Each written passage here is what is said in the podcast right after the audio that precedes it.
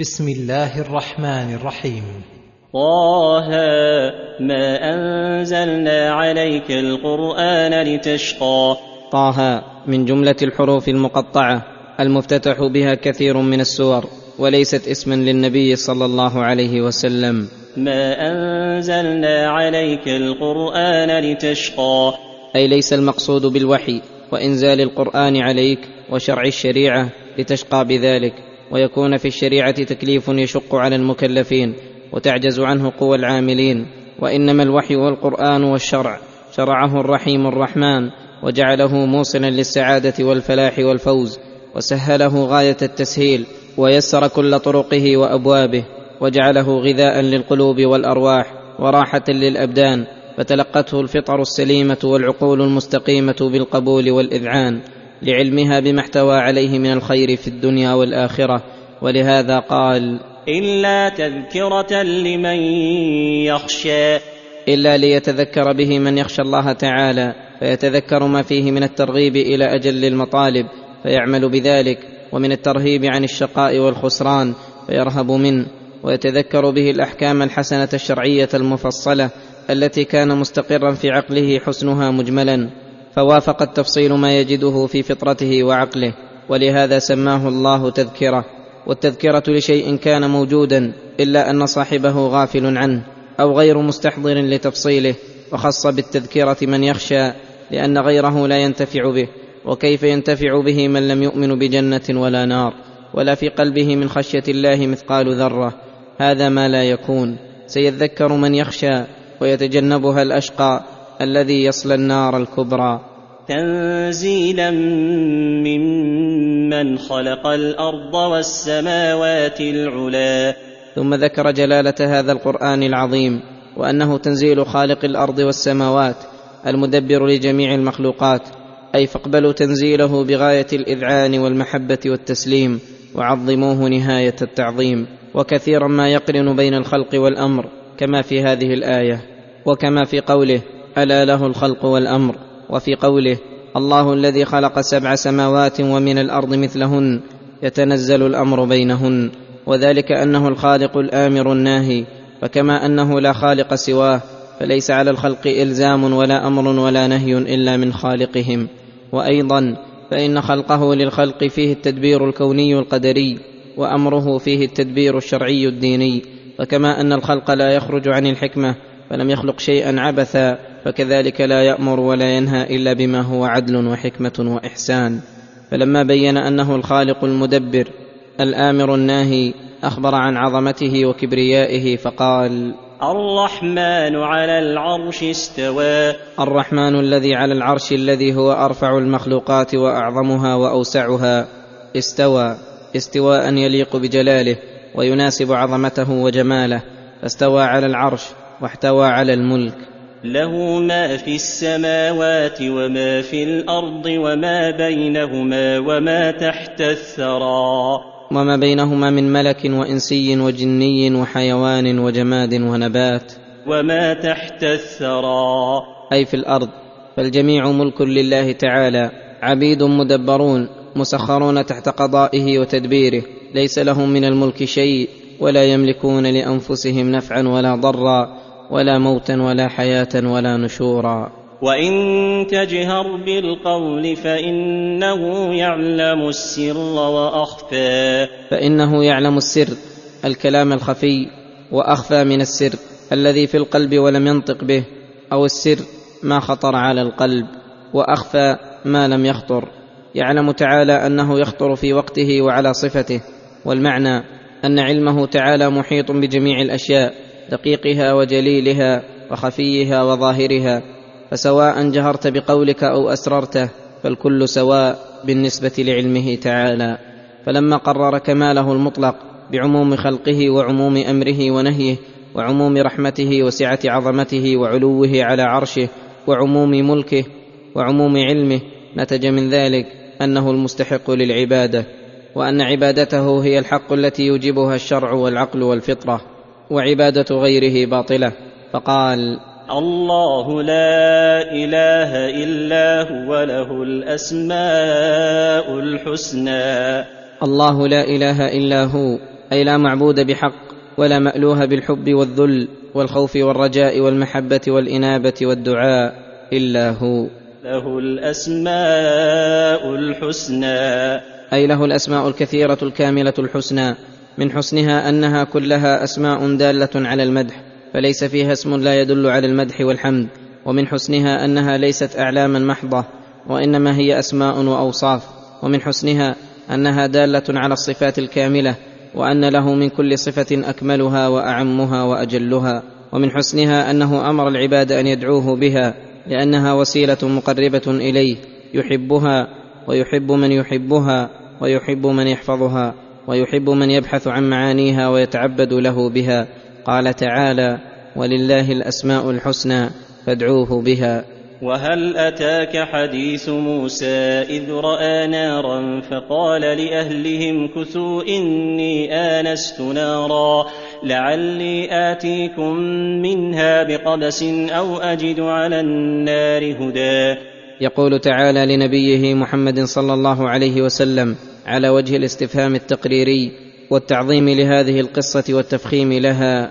وهل أتاك حديث موسى إذ رأى نارا فقال لأهلهم كثوا إني آنست نارا؟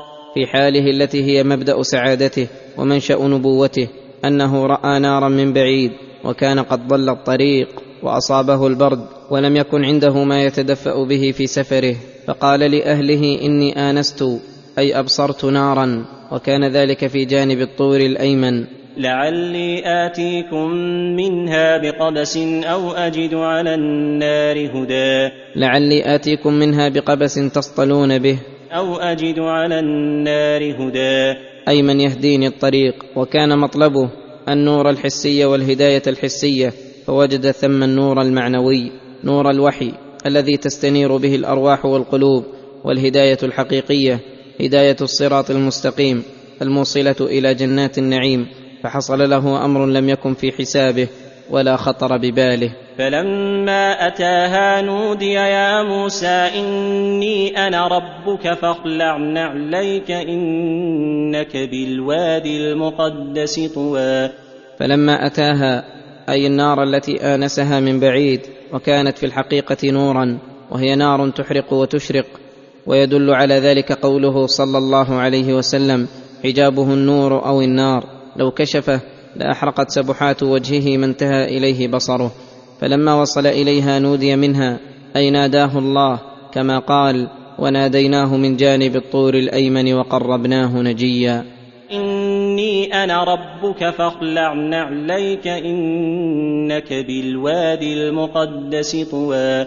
أي أخبره أنه ربه وأمره أن يستعد ويتهيأ لمناجاته ويهتم لذلك ويلقي نعليه لأنه بالوادي المقدس المطهر المعظم ولو لم يكن من تقديسه إلا أن الله اختاره لمناجاته كليمه موسى لكفى. وقد قال كثير من المفسرين إن الله أمره أن يلقي نعليه لأنهما من جلد حمار فالله أعلم بذلك.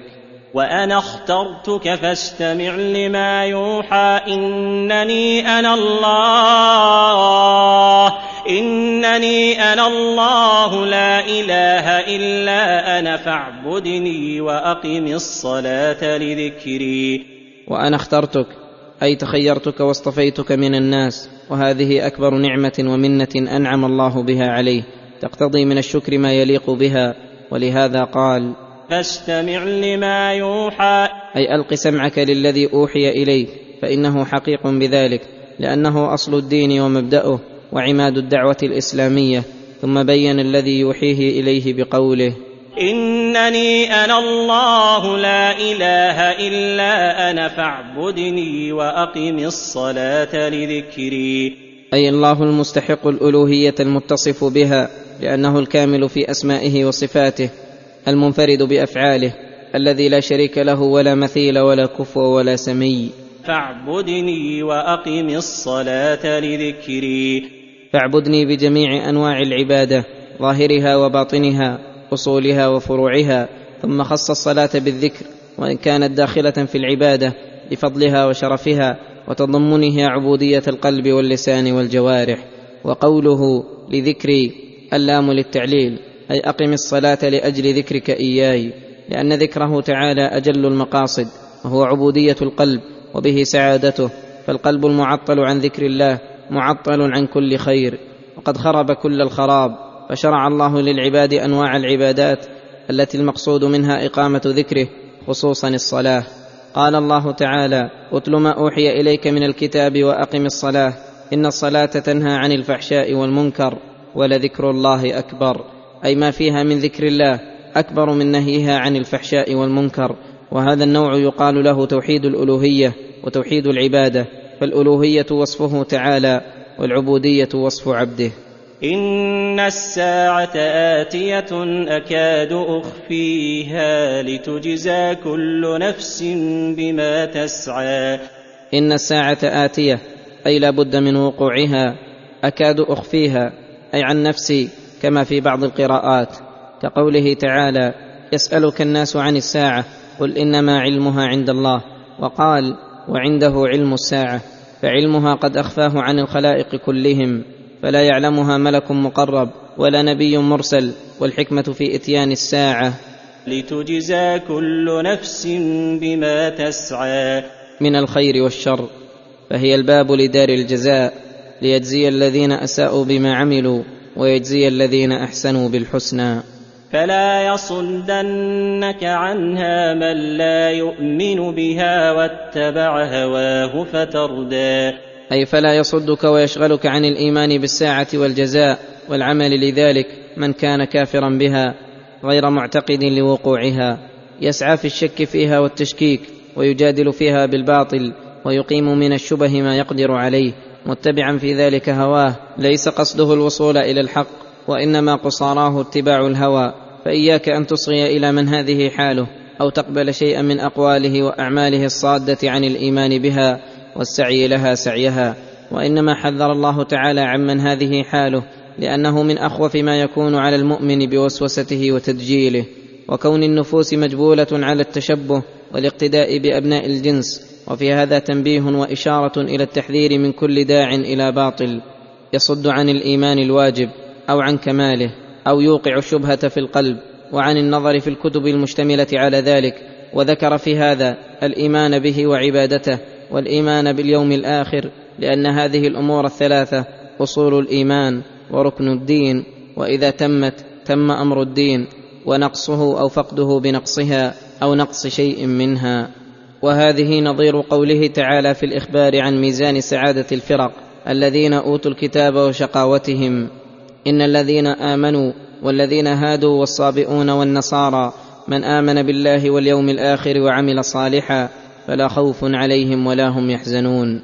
وقوله فتردى. أي تهلك وتشقى. إن اتبعت طريق من يصد عنها. وقوله تعالى وما تلك بيمينك يا موسى. لما بين الله لموسى أصل الإيمان أراد أن يبين له ويريه من آياته ما يطمئن به قلبه وتقر به عينه ويقوى إيمانه بتأييد الله له على عدوه فقال وما تلك بيمينك يا موسى. هذا مع علمه تعالى ولكن لزيادة الاهتمام في هذا الموضع أخرج الكلام بطريق الاستفهام فقال موسى قال هي عصاي أتوكأ عليها وأهش بها على غنمي.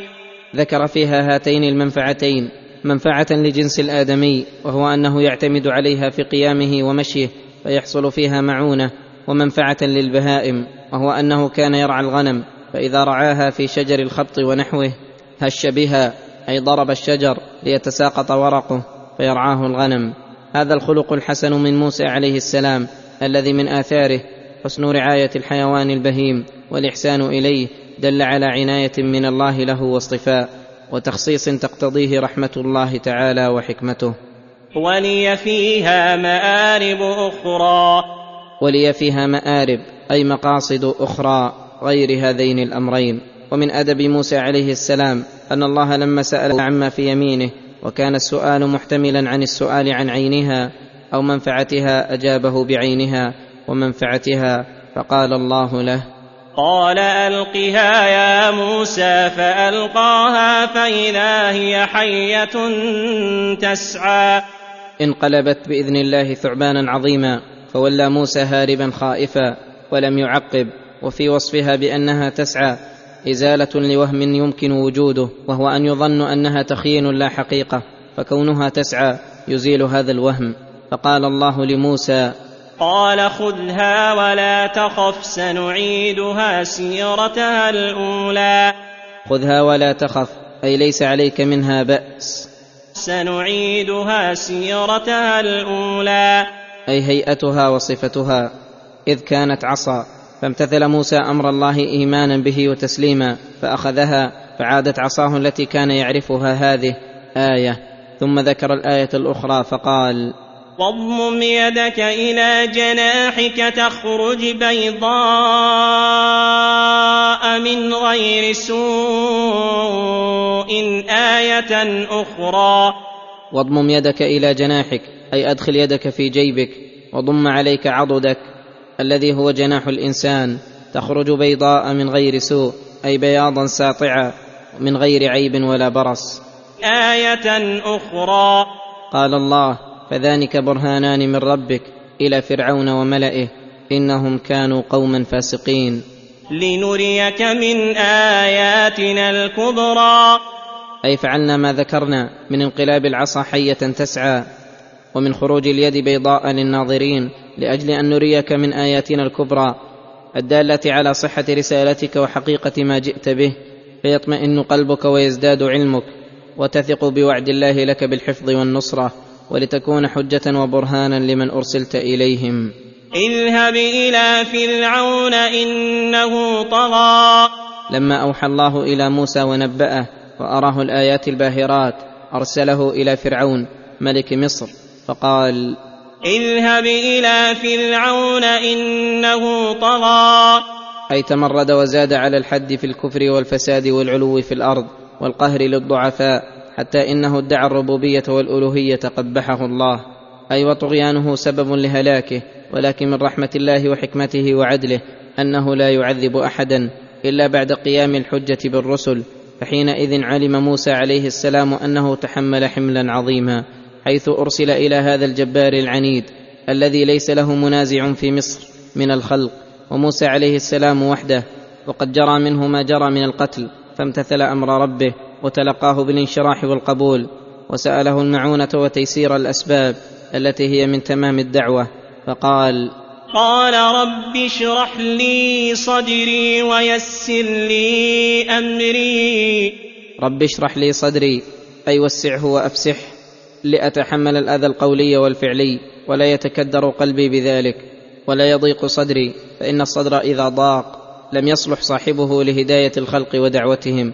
قال الله لنبيه محمد صلى الله عليه وسلم فبما رحمة من الله لنت لهم ولو كنت فظا غليظ القلب لانفضوا من حولك وعسى الخلق يقبلون الحق مع اللين وسعة الصدر وانشراحه عليهم.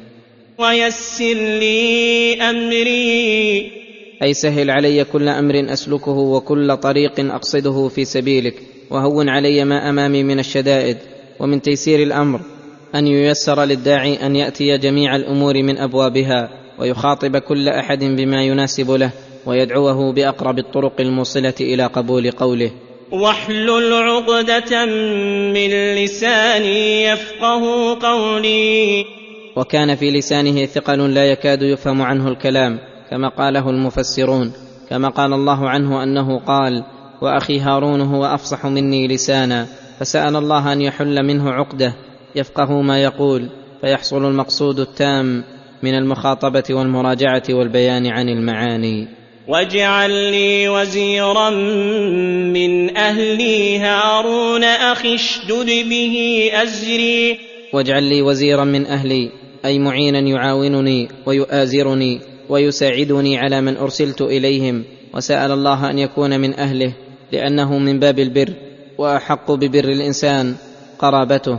ثم عينه بسؤاله فقال هارون أخي اشدد به أزري.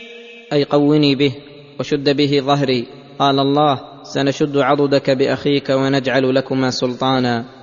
وأشركه في أمري كي نسبحك كثيرا ونذكرك كثيرا. وأشركه في أمري أي في النبوة بأن تجعله نبيا رسولا كما جعلتني. ثم ذكر الفائدة في ذلك فقال كي نسبحك كثيرا ونذكرك كثيرا. علم عليه الصلاة والسلام أن مدار العبادات كلها والدين على ذكر الله فسأل الله أن يجعل أخاه معه يتساعدان ويتعاونان على البر والتقوى فيكثر منهما ذكر الله من التسبيح والتهليل وغيره من أنواع العبادات. إنك كنت بنا بصيرا. تعلم حالنا وضعفنا وعجزنا وافتقارنا إليك في كل الأمور وأنت أبصر بنا من أنفسنا وأرحم فمن علينا بما سألناك. وأجب لنا فيما دعوناك. فقال الله قال قد أوتيت سؤلك يا موسى. أي أعطيت جميع ما طلبت فسنشرح صدرك ونيسر أمرك ونحل عقدة من لسانك يفقه قولك ونشد عضدك بأخيك هارون ونجعل لكما سلطانا فلا يصلون إليكما بآياتنا أنتما ومن اتبعكما الغالبون. وهذا السؤال من موسى عليه السلام. يدل على كمال معرفته بالله وكمال فطنته ومعرفته للأمور وكمال نصحه وذلك أن الداعي إلى الله المرشد للخلق خصوصا إذا كان المدعو من أهل العناد والتكبر والطغيان يحتاج إلى سعة صدر وحلم تام على ما يصيبه من الأذى ولسان فصيح يتمكن من التعبير به عما يريده ويقصده. بل الفصاحة والبلاغة لصاحب هذا المقام من ألزم ما يكون. لكثرة المراجعات والمراوضات ولحاجته لتحسين الحق وتزيينه بما يقدر عليه ليحببه إلى النفوس وإلى تقبيح الباطل وتهجينه لينفر عنه. ويحتاج مع ذلك أيضا أن يتيسر له أمره فيأتي البيوت من أبوابها ويدعو إلى سبيل الله بالحكمة والموعظة الحسنة والمجادلة بالتي هي أحسن. يعامل الناس كلا بحسب حاله وتمام ذلك أن يكون لمن هذه صفته أعوان ووزراء يساعدونه على مطلوبه لأن الأصوات إذا كثرت لا بد أن تؤثر فلذلك سأل عليه الصلاة والسلام هذه الأمور فأعطيها.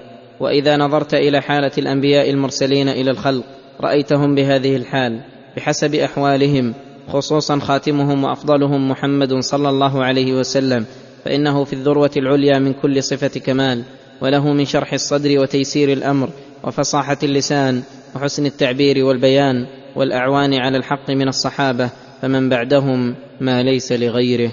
ولقد مننا عليك مرة أخرى إذ أوحينا إلى أمك ما يوحى أن اقذفيه في التابوت فاقذفيه في اليم. فليلقه اليم بالساحل يأخذه عدو لي وعدو له وألقيت عليك محبة مني ولتصنع على عيني. لما ذكر منته على عبده ورسوله موسى بن عمران في الدين والوحي والرسالة وإجابة سؤاله ذكر نعمته عليه وقت التربية والتنقلات في أطواره فقال ولقد مننا عليك مرة أخرى. حيث ألهمنا أمك أن تقذفك في التابوت وقت الرضاع خوفا من فرعون لأنه أمر بذبح أبناء بني إسرائيل فأخفته أمه وخافت عليه خوفا شديدا فقذفته في التابوت ثم قذفته في اليم أي شط نيل مصر فأمر الله اليم أن يلقيه في الساحل وقيض أن يأخذه أعدى الأعداء لله ولموسى ويتربى في أولاده. ويكون قرة عين لمن رآه ولهذا قال وألقيت عليك محبة مني ولتصنع على عيني. وألقيت عليك محبة مني فكل من رآه أحبه. ولتصنع على عيني. أي ولتتربى على نظري وفي حفظي وكلاءتي وأي نظر وكفالة أجل وأكمل من ولاية البر الرحيم القادر على إيصال مصالح عبده ودفع المضار عنه. فلا ينتقل من حالة إلى حالة إلا والله تعالى هو الذي دبر ذلك لمصلحة موسى. إذ تمشي أختك فتقول هل أدلكم على من يكفله؟ ومن حسن تدبيره أن موسى لما وقع في يد عدوه قلقت أمه قلقا شديدا وأصبح فؤادها فارغا وكادت تخبر به لولا أن الله ثبتها وربط على قلبها.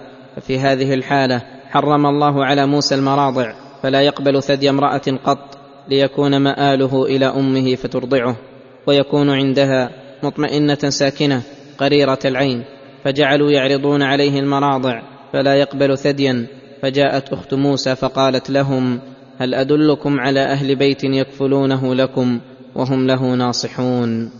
فرجعناك إلى أمك كي تقر عينها ولا تحزن. وقتلت نفسا فنجيناك من الغم وفتناك فتونا. وقتلت نفسا وهو القبطي لما دخل المدينة وقت غفلة من أهلها وجد رجلين يقتتلان واحد من شيعة موسى والآخر من عدوه قبطي. فاستغاثه الذي من شيعته على الذي من عدوه فوكزه موسى فقضى عليه فدعا الله وسأله المغفرة فغفر له ثم فر هاربا لما سمع أن الملأ طلبوه يريدون قتله. فنجاه الله من الغم من عقوبة الذنب ومن القتل. وفتناك فتونا. أي اختبرناك وبلوناك ووجدناك مستقيما في أحوالك أو نقلناك في أحوالك وأطوارك حتى وصلت إلى ما وصلت إليه. فلبثت سنين في أهل مدين ثم جئت على قدري يا موسى. فلبثت سنين في أهل مدين حين فر هاربا من فرعون وملئه حين أرادوا قتله فتوجه إلى مدين ووصل إليها وتزوج هناك ومكث عشر سنين أو ثمان سنين. ثم جئت على قدري يا موسى. أي جئت مجيئا قد مضى به القدر. وعلمه الله وأراده في هذا الوقت وهذا الزمان وهذا المكان. ليس مجيئك اتفاقا من غير قصد ولا تدبير منا. وهذا يدل على كمال اعتناء الله بكليمه موسى عليه السلام. ولهذا قال واصطنعتك لنفسي اذهب أنت وأخوك بآياتي ولا تنيا في ذكري. أي أجريت عليك صنائعي ونعمي وحسن عوائدي وتربيتي لتكون لنفسي حبيبا مختصا. وتبلغ في ذلك مبلغا لا يناله أحد من الخلق إلا النادر منهم. وإذا كان الحبيب إذا أراد اصطناع حبيبه من المخلوقين وأراد أن يبلغ من الكمال المطلوب له ما يبلغ يبذل غاية جهده ويسعى نهاية ما يمكنه في إيصاله لذلك. فما ظنك بصنائع الرب القادر الكريم؟ وما تحسبه يفعل بمن أراده لنفسه واصطفاه من خلقه. اذهب أنت وأخوك بآياتي ولا تنيا في ذكري. لما امتن الله على موسى بما امتن به من النعم الدينية والدنيوية قال له اذهب أنت وأخوك هارون بآياتي أي الآيات التي مني الدالة على الحق وحسنه وقبح الباطل كاليد والعصا ونحوها في تسع آيات إلى فرعون وملئه. ولا تنيا في ذكري. أي لا تفترا ولا تكسلا عن مداومة ذكري بل استمرا عليه والزماه كما وعدتما بذلك. كي نسبحك كثيرا ونذكرك كثيرا فإن ذكر الله فيه معونة على جميع الأمور يسهلها ويخفف حملها. اذهبا إلى فرعون إنه طغى. أي جاوز الحد في كفره وطغيانه وظلمه وعدوانه. فقولا له قولا لينا لعله يتذكر أو يخشى. فقولا له قولا لينا أي سهلا لطيفا برفق ولين أدب في اللفظ من دون فحش ولا صلف ولا غلظة في المقال أو فظاظة في الأفعال. لعله يتذكر أو يخشى. لعله بسبب القول اللين يتذكر ما ينفعه فيأتيه أو يخشى ما يضره فيتركه.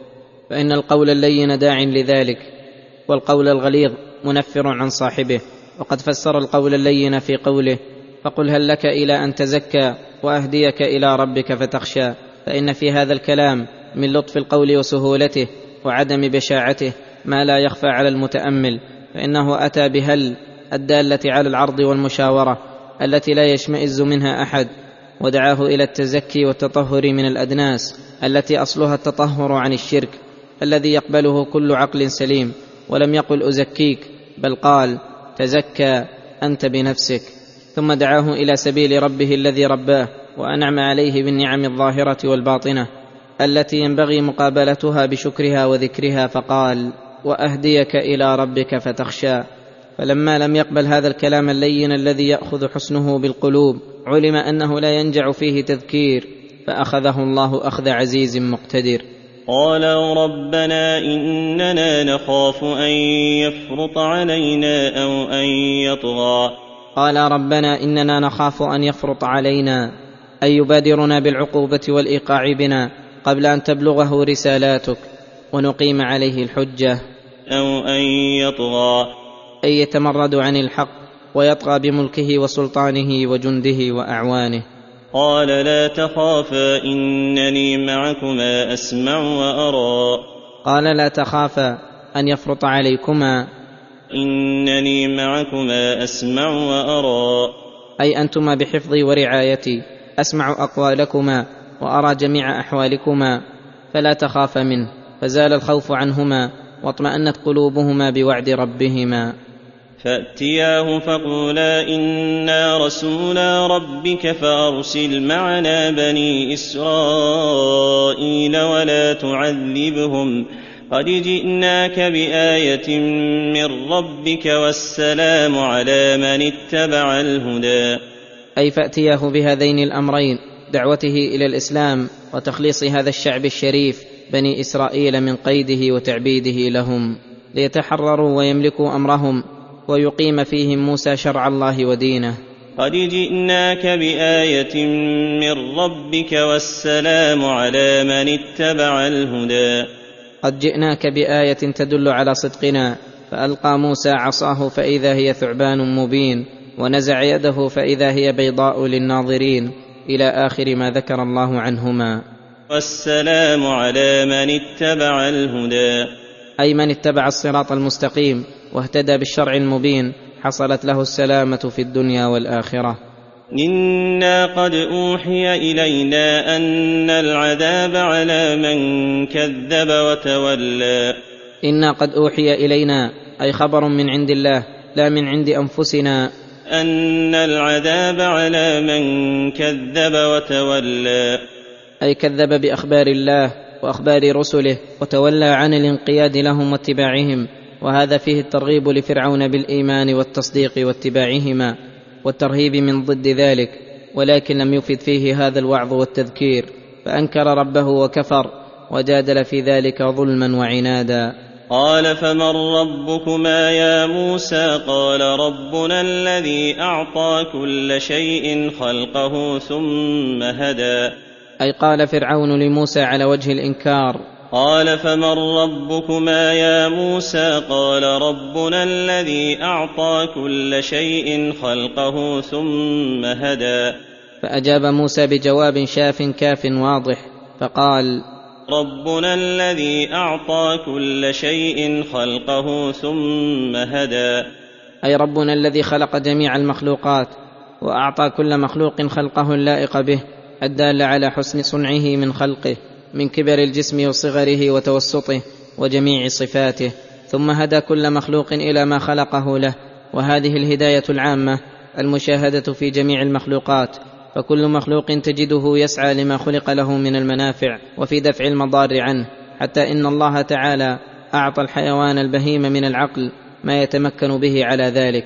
وهذا كقوله تعالى الذي أحسن كل شيء خلقه فالذي خلق المخلوقات وأعطاها خلقها الحسن الذي لا تقترح العقول فوق حسنه وهداها لمصالحها هو الرب على الحقيقة.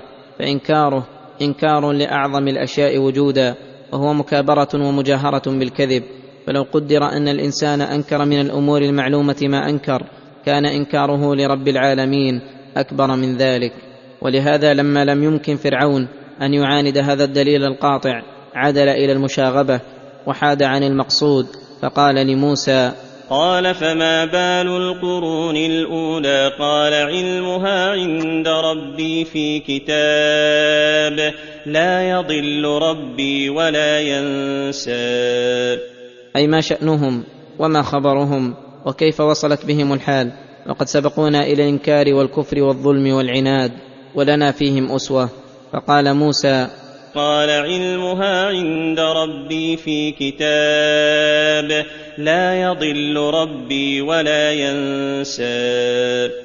أي قد أحصى أعمالهم من خير وشر وكتبه في كتاب وهو اللوح المحفوظ وأحاط به علما وخبرا فلا يضل عن شيء منها ولا ينسى ما علمه منها. ومضمون ذلك أنهم قدموا إلى ما قدموا ولاقوا أعمالهم وسيجازون عليها. فلا معنى لسؤالك واستفهامك يا فرعون عنهم. فتلك أمة قد خلت لها ما كسبت ولكم ما كسبتم فإن كان الدليل الذي أوردناه عليك والآيات التي أريناكها قد تحققت صدقها ويقينها وهو الواقع فانقد إلى الحق ودع عنك الكفر والظلم وكثرة الجدال بالباطل وإن كنت قد شككت فيها أو رأيتها غير مستقيمة فالطريق مفتوح وباب البحث غير مغلق فرد الدليل بالدليل. والبرهان بالبرهان ولن تجد لذلك سبيلا. ما دام الملوان كيف وقد أخبر الله عنه أنه جحدها مع استيقانها؟ كما قال تعالى وجحدوا بها واستيقنتها أنفسهم ظلما وعلوا وقال موسى لقد علمت ما أنزل هؤلاء إلا رب السماوات والأرض بصائر فعلم أنه ظالم في جداله قصده العلو في الأرض. ثم استطرد في هذا الدليل القاطع بذكر كثير من نعمه وإحسانه الضروري فقال الذي جعل لكم الأرض مهدا وسلك لكم فيها سبلا وأنزل من السماء ماء فأخرجنا به ازواجا من نبات شتى. الذي جعل لكم الأرض مهدا أي فراشا بحالة تتمكنون من السكون فيها والقرار والبناء والغراس وإثارتها للازدراع وغيره وذللها لذلك ولم يجعلها ممتنعة عن مصلحة من مصالحكم. وسلك لكم فيها سبلا أي نفذ لكم الطرق الموصلة من أرض إلى أرض ومن قطر إلى قطر حتى كان الآدميون يتمكنون من الوصول إلى جميع الأرض بأسهل ما يكون وينتفعون بأسفارهم أكثر مما ينتفعون بإقامتهم. وأنزل من السماء ماء فأخرجنا به أزواجا من نبات شتى.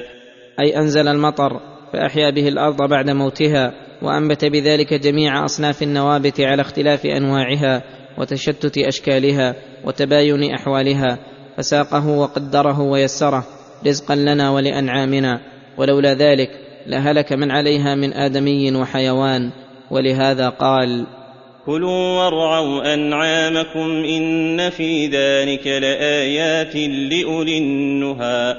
كلوا وارعوا أنعامكم وسياقها على وجه الامتنان ليدل ذلك على أن الأصل في جميع النوابت الإباحة فلا يحرم منهم إلا ما كان مضرا كالسموم ونحوه. إن في ذلك لآيات لأولي النهى. أي لذوي العقول الرزينة والأفكار المستقيمة على فضل الله وإحسانه ورحمته وسعة جوده وتمام عنايته وعلى أنه الرب المعبود المالك المحمود الذي لا يستحق العبادة سواه ولا الحمد والمدح والثناء إلا من امتن بهذه النعم وعلى أنه على كل شيء قدير وكما أحيا الأرض بعد موتها إن ذلك لمحيي الموتى. وخص الله أولي النهى بذلك لأنهم المنتفعون بها الناظرون إليها نظر اعتبار. وأما من عداهم فإنهم بمنزلة البهائم السارحة والأنعام السائمة. لا ينظرون إليها نظر اعتبار ولا تنفذ بصائرهم إلى المقصود منها بل حظهم حظ البهائم يأكلون ويشربون وقلوبهم لاهية وأجسامهم معرضة. وكأي من آية في السماوات والأرض يمرون عليها وهم عنها معرضون. منها خلقناكم وفيها نعيدكم ومنها نخرجكم تارة أخرى. ولما ذكر كرم الأرض وحسن شكرها لما ينزله الله عليها من المطر وأنها بإذن ربها تخرج النبات المختلف الأنواع أخبر أنه خلقنا منها وفيها يعيدنا إذا متنا فدفنا فيها ومنها يخرجنا تارة أخرى فكما أوجدنا منها من العدم وقد علمنا ذلك وتحققناه فسيعيدنا بالبعث منها بعد موتنا ليجازينا بأعمالنا التي عملناها عليها. وهذان دليلان على الإعادة عقليان واضحان. إخراج النبات من الأرض بعد موتها وإخراج المكلفين منها في إيجادهم. ولقد أريناه آياتنا كلها فكذب وأبى. يخبر تعالى أنه أرى فرعون من الآيات والعبر والقواطع. جميع أنواعها العيانية والأفقية والنفسية فما استقام ولا ارعوى وإنما كذب وتولى كذب بالخبر وتولى عن الأمر والنهي وجعل الحق باطلا والباطل حقا وجادل بالباطل ليضل الناس. قال أجئتنا لتخرجنا من أرضنا بسحرك يا موسى. زعم أن هذه الآيات التي أراها إياه موسى سحر وتمويه. المقصود منها إخراجهم من أرضهم والاستيلاء عليها ليكون كلامه مؤثرا في قلوب قومه فإن الطباع تميل إلى أوطانها ويصعب عليها الخروج منها ومفارقتها. فأخبرهم أن موسى هذا قصده ليبغضوه ويسعوا في محاربته. فلناتينك بسحر مثله فاجعل بيننا وبينك موعدا لا نخلفه. لا نخلفه نحن ولا أنت مكانا سوى. فلناتينك بسحر مثل سحرك فأمهلنا. واجعل لنا موعدا لا نخلفه نحن ولا أنت مكانا سوى. أي مستو علمنا وعلمك به. أو مكانا مستويا معتدلا ليتمكن من رؤية ما فيه. فقال موسى قال موعدكم يوم الزينة وأن يحشر الناس ضحى. موعدكم يوم الزينة وهو عيدهم الذي يتفرغون فيه ويقطعون شواغلهم. وأن يحشر الناس ضحى. أي يجمعون كلهم في وقت الضحى وإنما سأل موسى ذلك لأن يوم الزينة ووقت الضحى منه يحصل فيه من كثرة الاجتماع ورؤية الأشياء على حقائقها ما لا يحصل في غيره. فتولى فرعون فجمع كيده ثم أتى. أي جميع ما يقدر عليه مما يكيد به موسى فأرسل في مدائنه من يحشر السحرة الماهرين في سحرهم وكان السحر إذ ذاك متوفرا وعلمه علما مرغوبا فيه فجمع خلقا كثيرا من السحرة ثم أتى كل منهما للموعد واجتمع الناس للموعد فكان الجمع حافلا حضره الرجال والنساء والملأ والأشراف والعوام والصغار والكبار وحضوا الناس على الاجتماع وقالوا للناس هل أنتم مجتمعون؟ لعلنا نتبع السحرة إن كانوا هم الغالبين. فحين اجتمعوا من جميع البلدان وعظهم موسى عليه السلام وأقام عليهم الحجة وقال لهم قال لهم موسى ويلكم لا تفتروا على الله كذبا فيسحتكم بعذاب وقد خاب من افترى. أي لا تنصروا ما أنتم عليه من الباطل بسحركم وتغالبون الحق. وتفترون على الله الكذب فيستأصلكم بعذاب من عنده ويخيب سعيكم وافتراؤكم. فلا تدركون ما تطلبون من النصر والجاه عند فرعون وملئه ولا تسلمون من عذاب الله. فتنازعوا أمرهم بينهم وأسروا النجوى. وكلام الحق لا بد أن يؤثر في القلوب. لا جرم ارتفع الخصام والنزاع بين السحرة. لما سمعوا كلام موسى وارتبكوا ولعل من جملة نزاعهم الاشتباه في موسى هل هو على الحق أم لا؟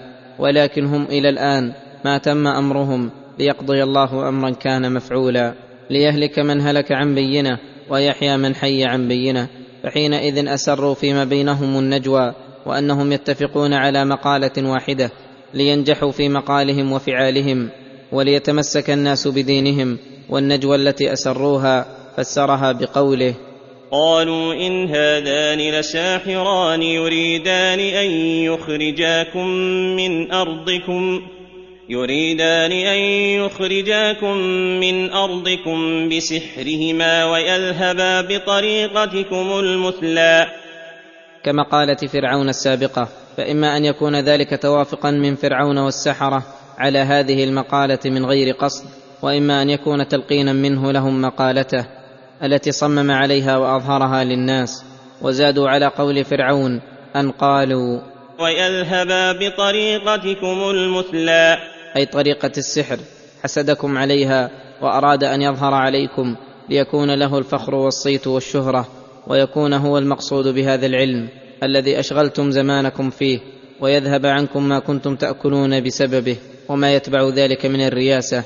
وهذا حظ من بعضهم على بعض على الاجتهاد في مغالبته ولهذا قالوا فأجمعوا كيدكم ثم أتوا صفا وقد أفلح اليوم من استعلى.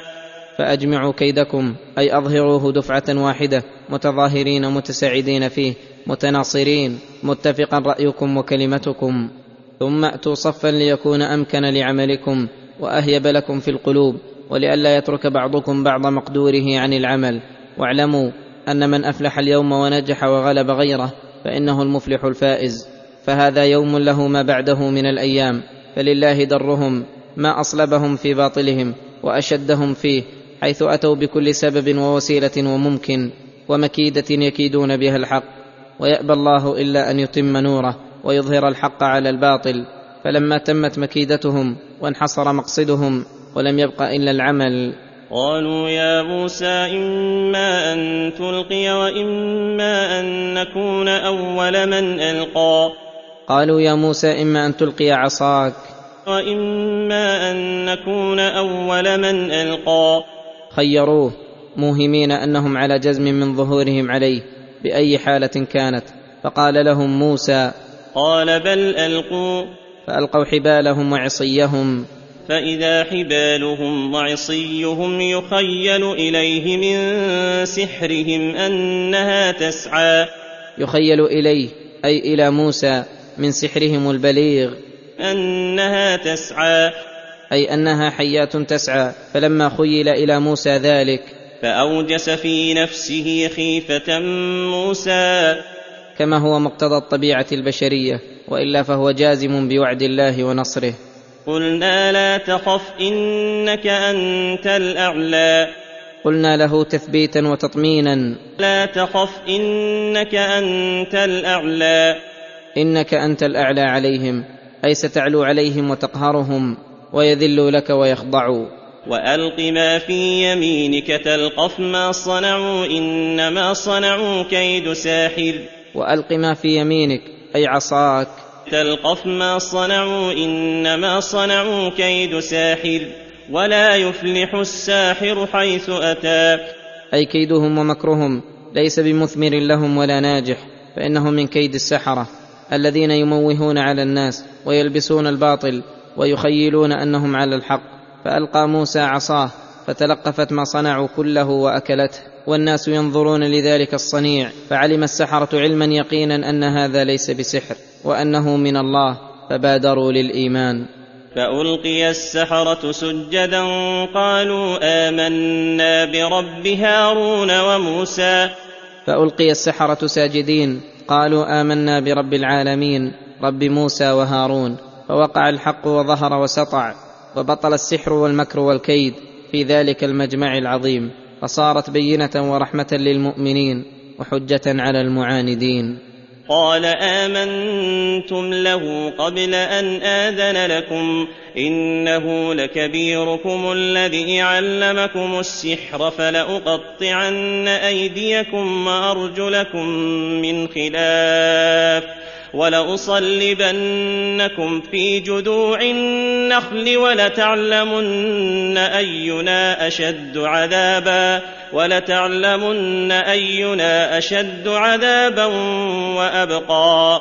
قال فرعون للسحرة آمنتم له قبل أن آذن لكم. أي كيف أقدمتم على الإيمان من دون مراجعة مني ولا إذن؟ استغرب ذلك منهم لأدبهم معه وذلهم وانقيادهم له في كل أمر من أمورهم وجعل هذا من ذاك. ثم استلج فرعون في كفره وطغيانه بعد هذا البرهان واستخف عقول قومه وأظهر لهم أن هذه الغلبة من موسى للسحرة ليس لأن الذي معه الحق بل لأنه تمالأ هو والسحرة ومكروا ودبروا أن يخرجوا فرعون وقومه من بلادهم. فقبل قومه هذا المكر منه وظنوه صدقا فاستخف قومه فأطاعوه. إنهم كانوا قوما فاسقين. مع أن هذه المقالة التي قالها لا تدخل عقل من له أدنى مسكة من عقل ومعرفة بالواقع. فإن موسى أتى من مدين وحيدا وحين أتى لم يجتمع بأحد من السحرة ولا غيرهم بل بادر إلى دعوة فرعون وقومه وأراهم الآيات فأراد فرعون أن يعارض ما جاء به موسى فسعى ما أمكنه وأرسل في مدائنه من يجمع له كل ساحر عليم. فجاءوا إليه ووعدهم الأجر والمنزلة عند الغلبة وهم حرصوا غاية الحرص وكادوا أشد الكيد على غلبتهم لموسى وكان منهم ما كان. فهل يمكن أن يتصور مع هذا أن يكونوا دبروا هم وموسى واتفقوا على ما صدر؟ هذا من أمحل المحال. ثم توعد فرعون السحرة فقال فلأقطعن أيديكم وأرجلكم من خلاف. كما يفعل بالمحارب الساعي بالفساد يقطع يده اليمنى ورجله اليسرى. ولأصلبنكم في جذوع النخل ولتعلمن أينا أشد عذابا. ولأصلبنكم في جذوع النخل أي لأجل أن تشتهروا وتختزوا. ولتعلمن أينا أشد عذابا وأبقى. يعني بزعمه هو أو الله وأنه أشد عذابا من الله وأبقى. قلبا للحقائق وترهيبا لمن لا عقل له. ولهذا لما عرف السحرة الحق ورزقهم الله من العقل ما يدركون به الحقائق أجابوه بقولهم قالوا لن نؤثرك على ما جاءنا من البينات والذي فطرنا. أي لن نختارك وما وعدتنا به من الأجر والتقريب على ما أرانا الله من الآيات البينات الدالات على أن الله هو الرب المعبود وحده. المعظم المبجل وان ما سواه باطل ونؤثرك على الذي فطرنا وخلقنا هذا لا يكون. فاقض ما أنت قاض. فاقض ما أنت قاض مما أوعدتنا به من القطع والصلب والعذاب. إنما تقضي هذه الحياة الدنيا. أي إنما توعدنا به غاية ما يكون في هذه الحياة الدنيا. ينقضي ويزول ولا يضرنا. بخلاف عذاب الله لمن استمر على كفره فإنه دائم عظيم. وهذا كأنه جواب منهم لقوله ولتعلمن أينا أشد عذابا وأبقى. وفي هذا الكلام من السحرة دليل على أنه ينبغي للعاقل أن يوازن بين لذات الدنيا ولذات الآخرة وبين عذاب الدنيا وعذاب الآخرة. انا امنا بربنا ليغفر لنا خطايانا. أي كفرنا ومعاصينا فإن الإيمان مكفر للسيئات والتوبة تجب ما قبلها. وما اكرهتنا عليه من السحر والله خير وابقى. وما اكرهتنا عليه من السحر الذي عارضنا به الحق. هذا دليل على أنهم غير مختارين في عملهم المتقدم. وإنما أكرههم فرعون إكراها. والظاهر والله أعلم أن موسى لما وعظهم كما تقدم في قوله ويلكم لا تفتروا على الله كذبا فيسحتكم بعذاب أثر معهم ووقع منهم موقعا كبيرا. ولهذا تنازعوا بعد هذا الكلام والموعظة. ثم إن فرعون ألزمهم ذلك وأكرههم على المكر الذي أجروه. ولهذا تكلموا بكلامه السابق قبل إتيانهم حيث قالوا إن هذان لساحران يريدان أن يخرجاكم من أرضكم بسحرهما فجروا على ما سنه لهم وأكرههم عليه ولعل هذه النكتة التي قامت بقلوبهم من كراهتهم لمعارضة الحق بالباطل وفعلهم ما فعلوا على وجه الإغماض هي التي أثرت معهم ورحمهم الله بسببها ووفقهم للإيمان والتوبة. والله خير وأبقى. والله خير مما وعدتنا من الأجر والمنزلة والجاه. وأبقى ثوابا واحسانا لا ما يقول فرعون ولتعلمن أينا أشد عذابا وأبقى. يريد أنه أشد عذابا وأبقى. وجميع ما أتى من قصص موسى مع فرعون يذكر الله فيه إذا أتى على قصة السحرة أن فرعون توعدهم بالقطع والصلب ولم يذكر أنه فعل ذلك ولم يات في ذلك حديث صحيح. والجزم بوقوعه أو عدمه يتوقف على الدليل والله أعلم بذلك وغيره. ولكن توعده إياهم بذلك مع اقتداره دليل على وقوعه ولأنه لو لم يقع لذكره الله ولاتفاق الناقلين على ذلك. إنه من يأت ربه مجرما فإن له جهنم لا يموت فيها ولا يحيا. يخبر تعالى أن من أتاه وقدم عليه مجرما أي وصفه الجرم من كل وجه وذلك يستلزم الكفر. واستمر على ذلك حتى مات فإن له نار جهنم. الشديد نكالها العظيمة أغلالها البعيد قعرها الأليم حرها وقرها التي فيها من العقاب ما يذيب الأكباد والقلوب. ومن شدة ذلك أن المعذب فيها لا يموت ولا يحيا. لا يموت فيستريح ولا يحيا حياة يتلذذ بها. وإنما حياته محشوة بعذاب القلب والروح والبدن الذي لا يقدر قدره. ولا يفتر عنه ساعة يستغيث فلا يغاث ويدعو فلا يستجاب له. نعم إذا استغاث أغيث بماء كالمهل يشوي الوجوه وإن دعا أجيب باخساوا فيها ولا تكلمون.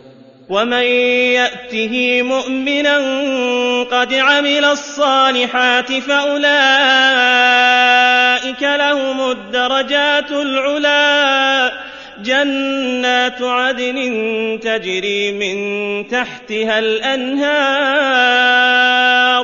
جنات عدن تجري من تحتها الأنهار خالدين فيها وذلك جزاء من تزكى. ومن يات ربه مؤمنا به مصدقا لرسله متبعا لكتبه قد عمل الصالحات الواجبة والمستحبة. فأولئك لهم الدرجات العلى أي المنازل العاليات وفي الغرف المزخرفات واللذات المتواصلات والأنهار السارحات والخلود الدائم والسرور العظيم فما لا عين رأت ولا أذن سمعت ولا خطر على قلب بشر. وذلك جزاء من تزكى. وذلك الثواب جزاء من تزكى أي تطهر من الشرك والكفر والفسوق والعصيان إما أن لا يفعلها بالكلية أو يتوب مما فعله منها. وزكى أيضا نفسه ونماها بالإيمان والعمل الصالح. فإن التزكية معنيين التنقية وإزالة الخبث والزيادة بحصول الخير. وسميت الزكاة زكاة لهذين الأمرين. ولقد أوحينا إلى موسى أن أسر بعبادي فاضرب لهم طريقا في البحر يبسا. لا تخاف دركا ولا تخشى. فأتبعهم فرعون بجنوده فغشيهم من اليم ما غشيهم. وأضل فرعون قومه وما هدى. لما ظهر موسى بالبراهين على فرعون وقومه مكث في مصر يدعوهم إلى الإسلام ويسعى في تخليص بني إسرائيل من فرعون وعذابه. وفرعون في عتو ونفور وأمره شديد على بني إسرائيل ويريه الله من الآيات والعبر ما قصه الله علينا في القرآن. وبنو إسرائيل لا يقدرون أن يظهروا إيمانهم ويعلنوه. قد اتخذوا بيوتهم مساجد وصبروا على فرعون وأذاه. فأراد الله تعالى أن ينجيهم من عدوهم ويمكن لهم في الأرض ليعبدوه جهرا. ويقيموا أمره.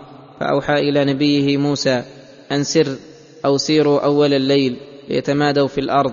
وأخبره أن فرعون وقومه سيتبعونه. فخرجوا أول الليل. جميع بني إسرائيل هم ونساؤهم وذريتهم. فلما أصبح أهل مصر إذا ليس فيها منهم داع ولا مجيب. فحنق عليهم عدوهم فرعون. وأرسل في المدائن من يجمع له الناس ويحضهم على الخروج في أثر بني إسرائيل ليوقع بهم وينفذ غيظه والله غالب على أمره. فتكاملت جنود فرعون فسار بهم. يتبع بني إسرائيل فأتبعوهم مشرقين. فلما تراءى الجمعان قال أصحاب موسى إنا لمدركون. وقلقوا وخافوا. البحر أمامهم وفرعون من ورائهم. قد امتلأ عليهم غيظا وحنقا. وموسى مطمئن القلب ساكن البال. قد وثق بوعد ربه فقال كلا إن معي ربي سيهدين. فأوحى الله إليه أن يضرب البحر بعصاه فضربه فانفرق اثني عشر طريقا وصار الماء كالجبال العالية عن يمين الطرق ويسارها. وأيبس الله طرقهم التي انفرق عنها الماء وأمرهم الله ألا يخافوا من إدراك فرعون ولا يخشوا من الغرق في البحر. فسلكوا في تلك الطرق. فجاء فرعون وجنوده فسلكوا وراءهم حتى إذا تكامل قوم موسى خارجين وقوم فرعون داخلين أمر الله البحر فالتطم عليهم وغشيهم من اليم ما غشيهم وغرقوا كلهم ولم ينجح منهم أحد وبنو إسرائيل ينظرون إلى عدوهم قد أقر الله أعينهم بهلاكه وهذا عاقبة الكفر والضلال وعدم الاهتداء بهدي الله ولهذا قال تعالى وأضل فرعون قومه وما هدى. وأضل فرعون قومه بما زين لهم من الكفر وتهجين ما أتى به موسى واستخفافه إياهم وما هداهم في وقت من الأوقات. فأوردهم موارد الغي والضلال ثم أوردهم مورد العذاب والنكال. يا بني إسرائيل قد أنجيناكم من عدوكم وواعدناكم وواعدناكم جانب الطور الأيمن ونزلنا عليكم المن والسلوى. يذكر تعالى بني إسرائيل منته العظيمة عليهم بإهلاك عدوهم ومواعدته لموسى عليه السلام بجانب الطور الأيمن لينزل عليه الكتاب الذي فيه الأحكام الجليلة والأخبار الجميلة فتتم عليهم النعمة الدينية بعد النعمة الدنيوية ويذكر منته أيضا عليهم في التيه بإنزال المن والسلوى والرزق الرغد الهني الذي يحصل لهم بلا مشقة وأنه قال لهم كلوا من طيبات ما رزقناكم ولا تطغوا فيه فيحل عليكم غضبي ومن يحلل عليه غضبي فقد هوى. كلوا من طيبات ما رزقناكم أي واشكروه على ما أسدى إليكم من النعم ولا تطغوا فيه أي في رزقه فتستعملونه في معاصيه. وتبطرون النعمة فإنكم إن فعلتم ذلك حل عليكم غضبي أي غضبت عليكم ثم عذبتكم. ومن يحلل عليه غضبي فقد هوى. أي ردى وهلك وخاب وخسر لأنه عدم الرضا والإحسان وحل عليه الغضب والخسران. ومع هذا فالتوبة معروضة ولو عمل العبد ما عمل من المعاصي فلهذا قال واني لغفار لمن تاب وامن وعمل صالحا ثم اهتدى. واني لغفار أي كثير المغفرة والرحمة لمن تاب من الكفر والبدعة والفسوق وآمن بالله وملائكته وكتبه ورسله واليوم الآخر وعمل صالحا من أعمال القلب والبدن وأقوال اللسان. ثم اهتدى. اي سلك الصراط المستقيم وتابع الرسول الكريم؟ واقتدى بالدين القويم فهذا يغفر الله أوزاره ويعفو عما تقدم من ذنبه وإصراره لأنه أتى بالسبب الأكبر للمغفرة والرحمة بل الأسباب كلها منحصرة في هذه الأشياء فإن التوبة تجب ما قبلها والإيمان والإسلام يهدم ما قبله والعمل الصالح الذي هو الحسنات يذهب السيئات وسلوك طرق الهداية بجميع أنواعها من تعلم علم وتدبر آية أو حديث حتى يتبين له معنى من المعاني يهتدي به ودعوة إلى دين الحق ورد بدعة أو كفر أو ضلالة وجهاد وهجرة وغير ذلك من جزئيات الهداية كلها مكفرات للذنوب محصلات لغاية المطلوب. وما أعجلك عن قومك يا موسى؟ كان الله تعالى قد واعد موسى أن يأتيه لينزل عليه التوراة ثلاثين ليلة فأتمها بعشر فلما تم الميقات بادر موسى عليه السلام إلى الحضور للموعد شوقا لربه وحرصا على موعوده فقال الله له وما أعجلك عن قومك يا موسى؟ أي ما الذي قدمك عليهم؟ ولم لم تصبر حتى تقدم أنت وهم؟ قال هم أولئك على أثري وعجلت إليك رب لترضى. هم أولئك على أثري أي قريبا مني وسيصلون في أثري والذي عجلني إليك يا رب طلبا لقربك ومسارعة في رضاك وشوقا إليك فقال الله له. قال فإنا قد فتنا قومك من بعدك وأضلهم السامري. فإنا قد فتنا قومك من بعدك أي بعبادتهم للعجل ابتليناهم واختبرناهم فلم يصبروا كفروا وأضلهم السامري. فأخرج لهم عجلا جسدا وصاغه فصار له خوار فقالوا لهم هذا إلهكم وإله موسى فنسي فنسيه موسى فافتتن به بنو إسرائيل فعبدوه ونهاهم هارون فلم ينتهوا. فرجع موسى إلى قومه غضبان أسفا.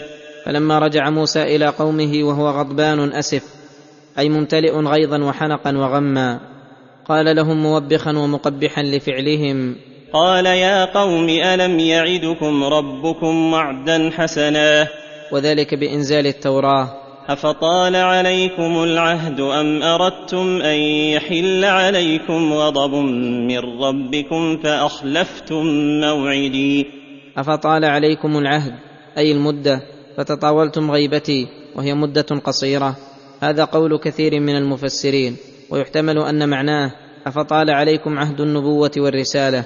فلم يكن لكم بالنبوة علم ولا أثر واندرست آثارها فلم تقفوا منها على خبر فمحت آثارها لبعد العهد بها فعبدتم غير الله لغلبة الجهل وعدم العلم بآثار الرسالة. أليس الأمر كذلك؟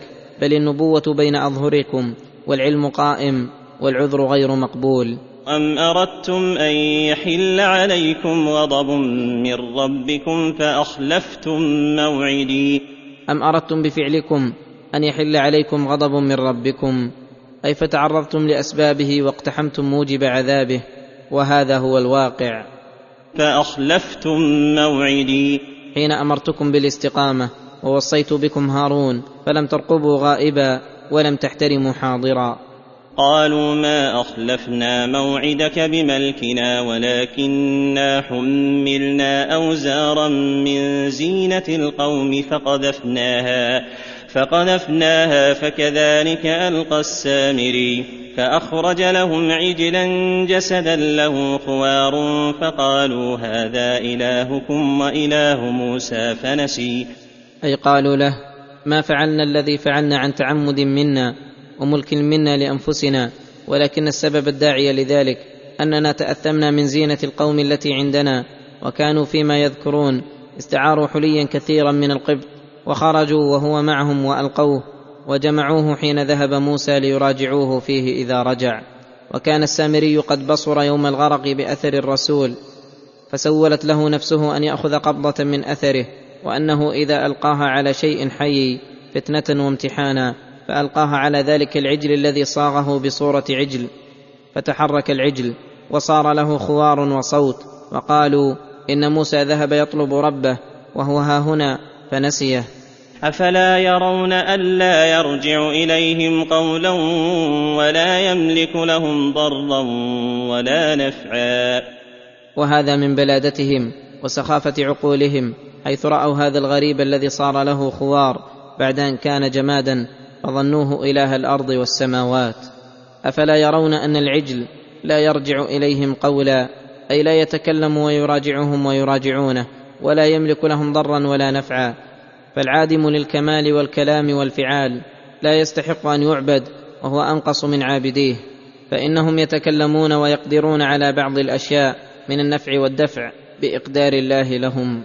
ولقد قال لهم هارون من قبل يا قوم إنما فتنتم به وإن ربكم الرحمن فاتبعوني وأطيعوا أمري. أي إن اتخاذهم العجل ليسوا معذورين فيه فإنه وإن كانت عرضت لهم الشبهة في أصل عبادته فإن هارون قد نهاهم عنه وأخبرهم أنه فتنة وأن ربهم الرحمن الذي منه النعم الظاهرة والباطنة. الدافع للنقم وأنه أمرهم أن يتبعوه ويعتزلوا العجل فأبوا وقالوا قالوا لن نبرح عليه عاكفين حتى يرجع إلينا موسى. فأقبل موسى على أخيه لائما له وقال قال يا هارون ما منعك إذ رأيتهم ضلوا ألا تتبعني أفعصيت أمري؟ ألا تتبعن فتخبرني لأبادر للرجوع إليهم. أفعصيت أمري في قولي أخلفني في قومي وأصلح ولا تتبع سبيل المفسدين. فأخذ موسى برأس هارون ولحيته يجره من الغضب والعتب عليه فقال هارون قال يا ابن أم لا تأخذ بلحيتي ولا برأسي إني خشيت أن تقول فرقت بين بني إسرائيل ولم ترقب قولي يا ابن أم ترقيق له وإلا فهو شقيقه. إني خشيت أن تقول فرقت بين بني إسرائيل ولم ترقب قولي فإنك أمرتني أن أخلفك فيهم فلو تبعتك لتركت ما أمرتني بلزومه وخشيت لائمتك. أن تقول فرقت بين بني إسرائيل حيث تركتهم وليس عندهم راع ولا خليفة. فإن هذا يفرقهم ويشتت شملهم فلا تجعلني مع القوم الظالمين ولا تشمت فينا الأعداء. فندم موسى على ما صنع بأخيه وهو غير مستحق لذلك. فقال رب اغفر لي ولأخي وأدخلنا في رحمتك وأنت أرحم الراحمين. ثم أقبل على السامري. قال فما خطبك يا سامري؟ أي ما شأنك يا سامري؟ حيث فعلت ما فعلت. فقال قال بصرت بما لم يبصروا به فقبضت قبضة من أثر الرسول فنبذتها وكذلك سولت لي نفسي. بصرت بما لم يبصروا به وهو جبريل عليه السلام على فرس رآه وقت خروجهم من البحر وغرق فرعون وجنوده على ما قاله المفسرون. فقبضت قبضة من أثر حافر فرسه فنبذتها على العجل. وكذلك سولت لي نفسي. أن أقبضها ثم أنبذها فكان ما كان. فقال له موسى فاذهب واستأخر مني. قال فاذهب فإن لك في الحياة أن تقول لا مساس. اي تعاقب في الحياة عقوبة لا يدنو منك أحد ولا يمسك أحد حتى إن من أراد القرب منك قلت له لا تمسني ولا تقرب مني. عقوبة على ذلك. حيث مس ما لم يمسه غيره واجرى ما لم يجره أحد. وإن لك موعدا لن تخلفه. فتجازى بعملك من خير وشر. وانظر إلى إلهك الذي ظلت عليه عاكفا لنحرقنه. وانظر إلى إلهك الذي ظلت عليه عاكفا أي العجل. لنحرقنه ثم لننسفنه في اليم نسفا. ففعل موسى ذلك فلو كان إلها لم تنع ممن يريده بأذى ويسعى له بالإتلاف. على وجه لا تمكن إعادته بالإحراق والسحق وذريه في اليم ونسفه ليزول ما في قلوبهم من حبه كما زال شخصه. ولأن في إبقائه محنة لأن في النفوس أقوى داع إلى الباطل. فلما تبين لهم بطلانه أخبرهم بمن يستحق العبادة وحده لا شريك له فقال إنما إلهكم الله الذي لا إله إلا هو. إنما إلهكم الله الذي لا إله إلا هو وسع كل شيء علما. أي لا معبود إلا وجهه الكريم فلا يؤله ولا يحب ولا يرجى ولا يخاف ولا يدعى إلا هو. لأنه الكامل الذي له الأسماء الحسنى والصفات العلى المحيط علمه بجميع الأشياء الذي ما من نعمة بالعباد إلا منه ولا يدفع السوء إلا هو فلا إله إلا هو ولا معبود سواه. كذلك نقص عليك من أنباء ما قد سبق وقد آتيناك من لدنا ذكرا. يمتن الله تعالى على نبيه صلى الله عليه وسلم بما قصه عليه من أنباء السابقين وأخبار السالفين كهذه القصة العظيمة وما فيها من الأحكام وغيرها التي لا ينكرها أحد من أهل الكتاب فأنت لم تدرس أخبار الأولين ولم تتعلم ممن دراها فإخبارك بالحق اليقين من أخبارهم دليل على أنك رسول الله حقا ولهذا قال وقد آتيناك من لدنا ذكرا. أي عطية نفيسة ومنحة جزيلة من عندنا ذكرى وهو هذا القرآن الكريم ذكر للأخبار السابقة واللاحقة وذكر يتذكر به ما لله تعالى من الأسماء والصفات الكاملة ويتذكر به أحكام الأمر والنهي وأحكام الجزاء وهذا مما يدل على أن القرآن مشتمل على أحسن ما يكون من الأحكام الذي تشهد العقول والفطر بحسنها وكمالها ويذكر هذا القرآن ما أودع الله فيها وإذا كان القرآن ذكرا للرسول وأمته فيجب تلقيه بالقبول والتسليم والانقياد والتعظيم وأن يهتدى بنوره إلى الصراط المستقيم وأن يقبلوا عليه بالتعلم والتعليم. وأما مقابلته بالإعراض أو ما هو أعظم منه من الإنكار فإنه كفر لهذه النعمة ومن فعل ذلك فهو مستحق للعقوبة. ولهذا قال من أعرض عنه فإنه يحمل يوم القيامة وزرا. من أعرض عنه فلم يؤمن به أو تهاون بأوامره ونواهيه أو بتعلم معانيه الواجبة. فإنه يحمل يوم القيامة وزرا. وهو ذنبه الذي بسببه أعرض عن القرآن وأولاه الكفر والهجران. خالدين فيه وساء لهم يوم القيامة حملا.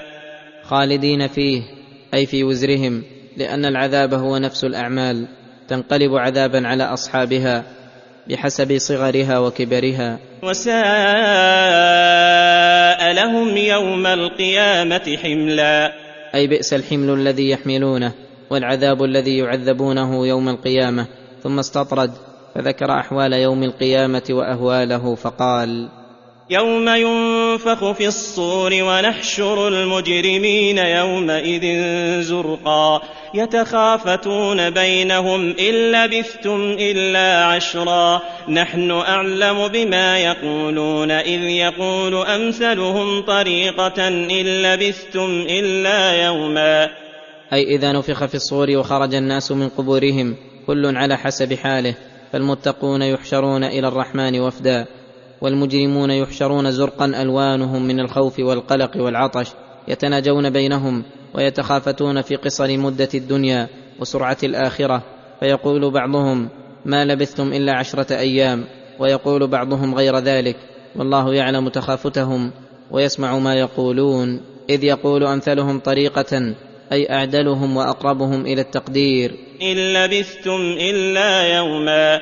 والمقصود من هذا الندم العظيم كيف ضيعوا الأوقات القصيرة وقطعوها ساهين لاهين معرضين عما ينفعهم مقبلين على ما يضرهم فها قد حضر الجزاء وحق الوعيد فلم يبق إلا الندم والدعاء بالويل والثبور. كما قال تعالى قال كم لبثتم في الأرض عدد سنين؟ قالوا لبثنا يوما أو بعض يوم. فاسأل العادين قال إن لبثتم إلا قليلا لو أنكم كنتم تعلمون. ويسألونك عن الجبال فقل ينسفها ربي نسفا.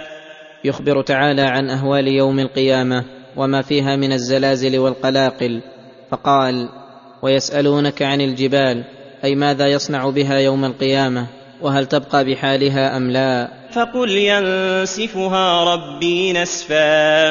أي يزيلها ويقلعها من أماكنها فتكون كالعهن وكالرمل ثم يدكها فيجعلها هباء منبثا فتضمحل وتتلاشى ويسويها بالأرض. فيذرها قاعا صفصفا لا ترى فيها عوجا ولا أمتا. ويجعل الأرض قاعا صفصفا مستويا لا ترى فيها عوجا ولا أمتا. لا ترى فيه أيها الناظر عوجا هذا من تمام استوائها. ولا أمتا. أي أودية وأماكن منخفضة أو مرتفعة فتبرز الأرض وتتسع للخلائق ويمدها الله مد الأديم فيكونون في موقف واحد يسمعهم الداعي وينفذهم البصر. ولهذا قال يومئذ يتبعون الداعي لا عوج له وخشعت الأصوات للرحمن وخشعت الأصوات للرحمن فلا تسمع إلا همسا. يومئذ يتبعون الداعي وذلك حين يبعثون من قبورهم ويقومون منها. يدعوهم الداعي إلى الحضور والاجتماع للموقف فيتبعونه مهطعين إليه. لا يلتفتون عنه ولا يعرجون يمنة ولا يسرة. وقوله يومئذ يتبعون الداعي لا عوج له. أي لا عوج لدعوة الداعي بل تكون دعوته حقا وصدقا لجميع الخلق. يسمعهم جميعهم ويصيح بهم أجمعين فيحضرون لموقف القيامة خاشعة أصواتهم للرحمن. فلا تسمع إلا همسا. أي إلا وطأ الأقدام أو المخافتة سرا بتحريك الشفتين فقط. يملكهم الخشوع والسكون والإنصات انتظارا لحكم الرحمن فيهم وتعنو وجوههم أي تذل وتخضع. فترى في ذلك الموقف العظيم الأغنياء والفقراء والرجال والنساء والأحرار والأرقاء والملوك والسوقة ساكتين منصتين خاشعة أبصارهم خاضعة رقابهم جاثين على ركبهم عانية وجوههم لا يدرون ماذا ينفصل كل منهم به ولا ماذا يفعل به. قد اشتغل كل بنفسه وشأنه عن أبيه وأخيه وصديقه وحبيبه. لكل امرئ منهم يومئذ شأن يغنيه. فحينئذ يحكم فيهم الحاكم العدل الديان ويجازي المحسن بإحسانه والمسيء بالحرمان. والأمل بالرب الكريم الرحمن الرحيم أن يري الخلائق منه من الفضل والإحسان. والعفو والصفح والغفران ما لا تعبر عنه الألسنة ولا تتصوره الأفكار ويتطلع لرحمته إذ ذاك جميع الخلق لما يشاهدونه فيختص المؤمنون به ورسله بالرحمة فإن قيل من أين لكم هذا الأمل وإن شئت قلت من أين لكم هذا العلم بما ذكر قلنا لما نعلمه من غلبة رحمته لغضبه ومن سعة جوده الذي عم جميع البرايا ومما نشاهده في أنفسنا وفي غيرنا من النعم المتواترة في هذه الدار وخصوصا في فصل القيامة فإن قوله وخشعت الأصوات للرحمن. إلا من أذن له الرحمن مع قوله الملك يومئذ الحق للرحمن مع قوله صلى الله عليه وسلم إن لله مائه رحمة أنزل لعباده رحمة بها يتراحمون ويتعاطفون. حتى إن البهيمة ترفع حافرها عن ولدها خشية أن تطأه أي من الرحمة المودعة في قلبها. فإذا كان يوم القيامة ضم هذه الرحمة إلى تسع وتسعين رحمة فرحم بها العباد. مع قوله صلى الله عليه وسلم لله أرحم بعباده من الوالدة بولدها فقل ما شئت عن رحمته فإنها فوق ما تقول وتصور ما شئت فإنها فوق ذلك فسبحان من رحم في عدله وعقوبته. كما رحم في فضله وإحسانه ومثوبته وتعالى من وسعت رحمته كل شيء وعم كرمه كل حي وجل من غني عن عباده رحيم بهم وهم مفتقرون إليه على الدوام في جميع أحوالهم فلا غنى لهم عنه طرفة عين. وقوله يومئذ لا تنفع الشفاعة إلا من أذن له الرحمن ورضي له قولا أي لا يشفع أحد عنده من الخلق إلا إذا أذن في الشفاعة ولا يأذن إلا لمن رضي قوله أي شفاعته من الأنبياء والمرسلين وعباده المقربين في من ارتضى قوله وعمله وهو المؤمن المخلص. فإذا اختل واحد من هذه الأمور فلا سبيل لأحد إلى شفاعة من أحد. يعلم ما بين أيديهم وما خلفهم ولا يحيطون به علما ولا يحيطون به علما وعنت الوجوه للحي القيوم وعنت الوجوه للحي القيوم وقد خاب من حمل ظلما ومن يعمل من الصالحات وهو مؤمن فلا يخاف ظلما ولا هضما. وينقسم الناس في ذلك الموقف قسمين ظالمين بكفرهم وشرهم فهؤلاء لا ينالهم إلا الخيبة والحرمان والعذاب الأليم في جهنم وسخط الديان. والقسم الثاني من آمن الإيمان المأمور به وعمل صالحا من واجب ومسنون. فلا يخاف ظلما ولا هضما. فلا يخاف ظلما أي زيادة في سيئاته ولا هضما أي نقصا من حسناته. بل تغفر ذنوبه وتطهر عيوبه وتضاعف حسناته. وإن تك حسنة يضاعفها ويؤتي من لدنه أجرا عظيما. وكذلك أنزلناه قرآنا عربيا وصرفنا فيه من الوعيد وصرفنا فيه من الوعيد لعلهم يتقون أو يحدث لهم ذكرا. أي وكذلك أنزلنا هذا الكتاب باللسان الفاضل العربي الذي تفهمونه وتفقهونه ولا يخفى عليكم لفظه ولا معناه.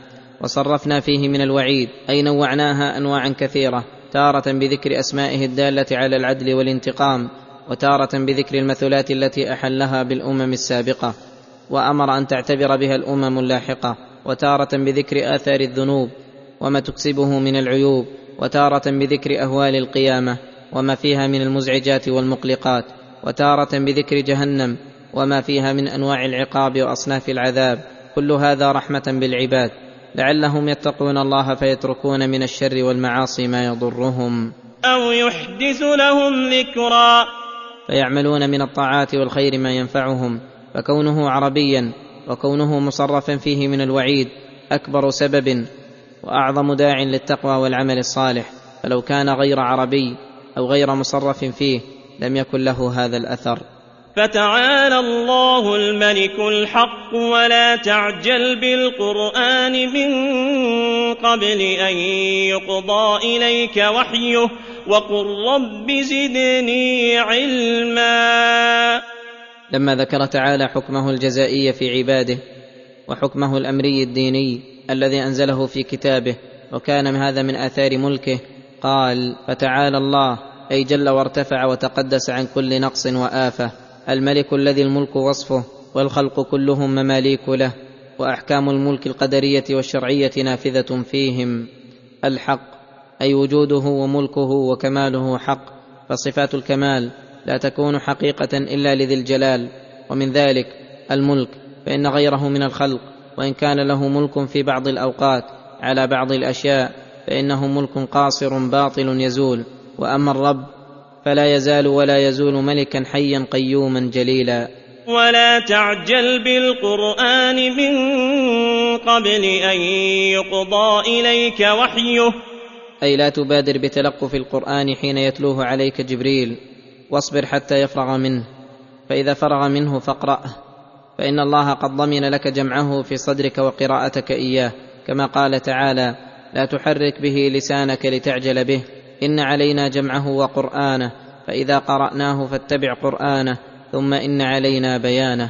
ولما كانت عجلته صلى الله عليه وسلم على تلقف الوحي ومبادرته إليه تدل على محبته التامة للعلم وحرصه عليه أمره الله تعالى أن يسأله زيادة العلم فإن العلم خير وكثرة الخير مطلوبة وهي من الله والطريق إليها الإجتهاد والشوق للعلم وسؤال الله والاستعانة به والافتقار إليه في كل وقت. ويؤخذ من هذه الآية الكريمة الأدب في تلقي العلم وأن المستمع للعلم ينبغي له أن يتأنى ويصبر حتى يفرغ المملي والمعلم من كلامه المتصل بعضه ببعض. فإذا فرغ منه سأل إن كان عنده سؤال. ولا يبادر بالسؤال وقطع كلام ملقي العلم فإنه سبب للحرمان. وكذلك المسؤول ينبغي له أن يستملي سؤال السائل ويعرف المقصود منه قبل الجواب فإن ذلك سبب لإصابة الصواب. ولقد عهدنا إلى آدم من قبل فنسي ولم نجد له عزما. أي ولقد وصينا آدم وأمرناه وعهدنا إليه عهدا ليقوم به فالتزمه وأذعن له وانقاد وعزم على القيام به ومع ذلك نسي ما أمر به وانتقضت عزيمته المحكمة فجرى عليه ما جرى فصار عبرة لذريته. وصارت طبائعهم مثل طبيعته.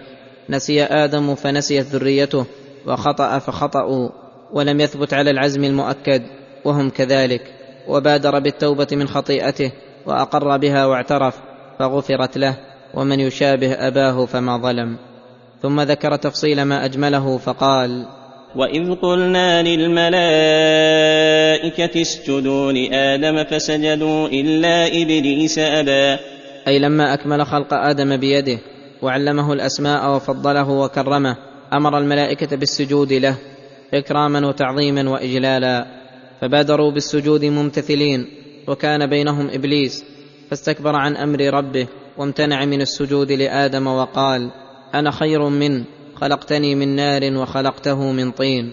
فقلنا يا آدم إن هذا عدو لك ولزوجك فلا يخرجنكما من الجنة فتشقى.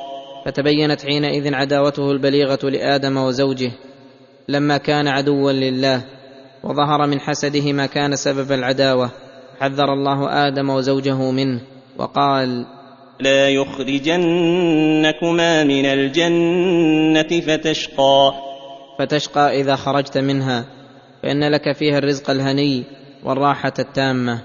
إن لك ألا تجوع فيها ولا تعرى وأنك لا تظمأ فيها ولا تضحى.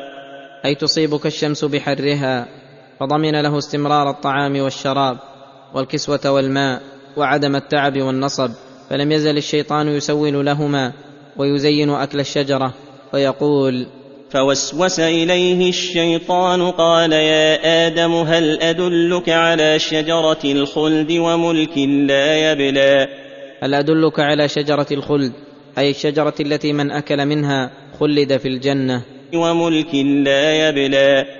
أي لا ينقطع إن أكلت منها فأتاه بصورة ناصح وتلطف له في الكلام فاغتر به آدم.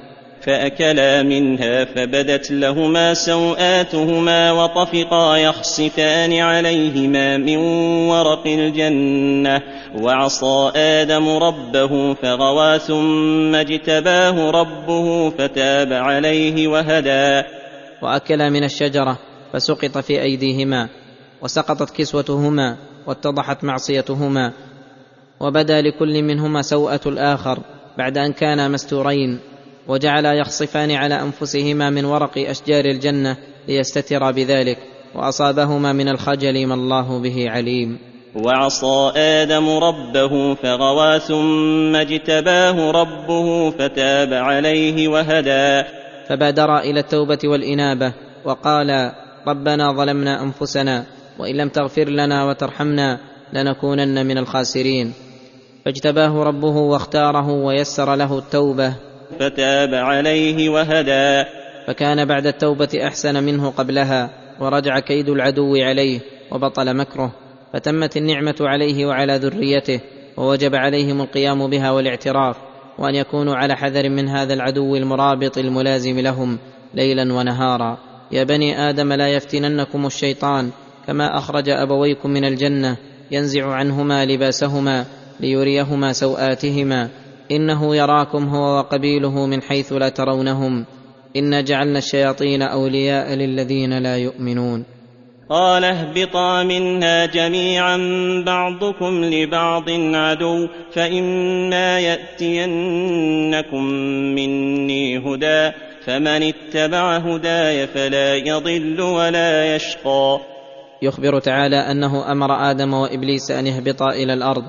وأن يتخذ آدم وبنوه الشيطان عدوا لهم فياخذوا الحذر منه ويعدوا له عدته ويحاربوه وأنه سينزل عليهم كتبا ويرسل إليهم رسلا يبينون لهم الطريق المستقيم الموصلة إليه وإلى جنته ويحذرونهم من هذا العدو المبين وأنهم أي وقت جاءهم ذلك الهدى الذي هو الكتب والرسل فإن من اتبعه اتبع ما أمر به واجتنب ما نهي عنه. فإنه لا يضل في الدنيا ولا في الآخرة ولا يشقى فيهما بل قد هدي إلى صراط مستقيم في الدنيا والآخرة وله السعادة والأمن في الآخرة. وقد نفى عنه الخوف والحزن في آية أخرى لقوله فمن تبع هداي فلا خوف عليهم ولا هم يحزنون واتباع الهدى بتصديق الخبر وعدم معارضته بالشبه وامتثال الأمر بأن لا يعارضه بشهوة. ومن اعرض عن ذكري فان له معيشه ضنكا ونحشره يوم القيامه اعمى. ومن اعرض عن ذكري أي كتابي الذي يتذكر به جميع المطالب العاليه وان يتركه على وجه الاعراض عنه أو ما هو اعظم من ذلك بان يكون على وجه الانكار له والكفر به. فان له معيشه ضنكا أي فإن جزاءه أن نجعل معيشته ضيقة مشقة ولا يكون ذلك إلا عذابا. وفسرت المعيشة الضنك بعذاب القبر وأنه يضيق عليه قبره ويحصر فيه ويعذب جزاء لإعراضه عن ذكر ربه. وهذه إحدى الآيات الدالة على عذاب القبر. والثانية قوله تعالى ولو ترى إذ الظالمون في غمرات الموت والملائكة باسطوا أيديهم والثالثة قوله ولنذيقنهم من العذاب الأدنى دون العذاب الأكبر. والرابعة قوله عن آل فرعون النار يعرضون عليها غدوا وعشيا. والذي أوجب لمن فسرها بعذاب القبر فقط من السلف وقصرها على ذلك والله أعلم. آخر الآية. وأن الله ذكر في آخرها عذاب يوم القيامة. وبعض المفسرين يرى أن المعيشة الضنك عامة في دار الدنيا. بما يصيب المعرض عن ذكر ربه من الهموم والغموم والآلام التي هي عذاب معجل وفي دار البرزخ وفي الدار الآخرة لإطلاق المعيشة الضنك وعدم تقييدها. ونحشره يوم القيامة أعمى. ونحشره أي هذا المعرض عن ذكر ربه يوم القيامة أعمى. أعمى البصر على الصحيح كما قال تعالى ونحشرهم يوم القيامة على وجوههم عميا وبكما وصما قال على وجه الذل والمراجعة والتألم والضجر من هذه الحالة. قال رب لم حشرتني أعمى وقد كنت بصيرا. وقد كنت في دار الدنيا بصيرا. فما الذي صيرني إلى هذه الحالة الشنيعة؟ قال كذلك أتتك آياتنا فنسيتها وكذلك اليوم تنسى. فنسيتها بإعراضك عنها. وكذلك اليوم تنسى. أي تترك في العذاب فأجيب بأن هذا هو عين عملك والجزاء من جنس العمل. فكما عميت عن ذكر ربك وعشيت عنه ونسيته ونسيت حظك منه أعمى الله بصرك في الآخرة. فحشرت إلى النار أعمى أصم أبكم وأعرض عنك ونسيك في العذاب. وكذلك نجزي من أسرف ولم يؤمن بآيات ربه ولعذاب الآخرة أشد وأبقى. وكذلك أي هذا الجزاء نجزي من أسرف بأن تعدى الحدود وارتكب المحارم وجاوز ما أذن له ولم يؤمن بآيات ربه الدالة على جميع مطالب الإيمان دلالة واضحة صريحة فالله لم يظلمه ولم يضع العقوبة في غير محلها. وإنما السبب إسرافه وعدم إيمانه. ولعذاب الآخرة أشد وأبقى. ولعذاب الآخرة أشد من عذاب الدنيا أضعافا مضاعفة وأبقى لكونه لا ينقطع. بخلاف عذاب الدنيا فإنه منقطع فالواجب الخوف والحذر من عذاب الآخرة. افلم يهد لهم كم اهلكنا قبلهم من القرون يمشون في مساكنهم ان في ذلك لايات لاولي النهى. أي افلم يهد هؤلاء المكذبين المعرضين ويدلهم على سلوك الطريق الرشاد وتجنب طريق الغي والفساد ما احل الله بالمكذبين قبلهم من القرون الخاليه والامم المتتابعه الذين يعرفون قصصهم ويتناقلون اسمارهم وينظرون بأعينهم مساكنهم من بعدهم كقوم هود وصالح ولوط وغيرهم وأنهم لما كذبوا رسلنا وأعرضوا عن كتبنا اصبناهم بالعذاب الأليم. فما الذي يؤمن هؤلاء أن يحل بهم ما حل بأولئك؟ أكفاركم خير من أولئكم أم لكم براءة في الزبر؟ أم يقولون نحن جميع منتصر؟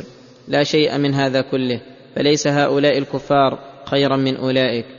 حتى يدفع عنهم العذاب بخيرهم بل هم شر منهم لأنهم كفروا بأشرف الرسل وخير الكتب وليس لهم براءة مزبورة وعهد عند الله وليسوا كما يقولون أن جمعهم ينفعهم ويدفع عنهم بل هم أذل وأحقر من ذلك فإهلاك القرون الماضية بذنوبهم من أسباب الهداية لكونها من الآيات الدالة على صحة رسالة الرسل الذين جاءوهم وبطلان ما هم عليه. ولكن ما كل أحد ينتفع بالآيات إنما ينتفع بها أولو النهى أي العقول السليمة والفطر المستقيمة والألباب التي تزجر أصحابها عما لا ينبغي. ولولا كلمة سبقت من ربك لكان لزاما وأجل مسمى. هذا تسلية للرسول وتصبير له عن المبادرة إلى إهلاك المكذبين المعرضين. وأن كفرهم وتكذيبهم سبب صالح لحلول العذاب بهم ولزومه لهم لأن الله جعل العقوبات سببا وناشئا عن الذنوب ملازما لها وهؤلاء قد أتوا بالسبب ولكن الذي أخره عنهم كلمة ربك المتضمنة لإمهالهم وتأخيرهم وضرب الأجل المسمى فالأجل المسمى ونفوذ كلمة الله هو الذي أخر عنهم العقوبة إلى إبان وقتها ولعلهم يراجعون أمر الله فيتوب عليهم ويرفع عنهم العقوبة إذا لم تحق عليهم الكلمة. ولهذا أمر الله رسوله بالصبر على أذيتهم بالقول. فاصبر على ما يقولون وسبح بحمد ربك قبل طلوع الشمس وقبل غروبها ومن آناء الليل ومن آناء الليل فسبح وأطراف النهار لعلك ترضى. وأمره أن يتعوض عن ذلك ويستعين عليه بالتسبيح بحمد ربه في هذه الأوقات الفاضلة قبل طلوع الشمس وقبل غروبها. وفي أطراف النهار أوله وآخره عموم بعد خصوص وأوقات الليل وساعاته. لعلك إن فعلت ذلك ترضى بما يعطيك ربك من الثواب العاجل والآجل وليطمئن قلبك وتقر عينك بعبادة ربك وتتسلى بها عن أذيتهم فيخف حينئذ عليك الصبر. ولا تمدن عينيك إلى ما متعنا به ازواجا منهم زهره الحياة الدنيا لنفتنهم فيه ورزق ربك خير وابقى. أي لا تمد عينيك معجبا ولا تكرر النظر مستحسنا إلى أحوال الدنيا والممتعين بها من المآكل والمشارب اللذيذة والملابس الفاخرة والبيوت المزخرفة والنساء المجملة فإن ذلك كله زهرة الحياة الدنيا تبتهج بها نفوس المغترين وتأخذ اعجابا بأبصار المعرضين ويتمتع بها بقطع النظر عن الآخرة القوم الظالمون ثم تذهب سريعا وتمضي جميعا وتقتل محبيها وعشاقها فيندمون حيث لا تنفع الندامة ويعلمون ما هم عليه إذا قدموا في القيامة.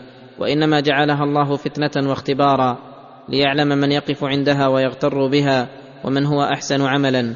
كما قال تعالى إنا جعلنا ما على الأرض زينة لها لنبلوهم أيهم أحسن عملا وإنا لجاعلون ما عليها صعيدا جرزا.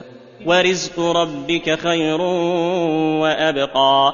ورزق ربك العاجل من العلم والإيمان وحقائق الأعمال الصالحة والآجل من النعيم المقيم والعيش السليم في جوار الرب الرحيم.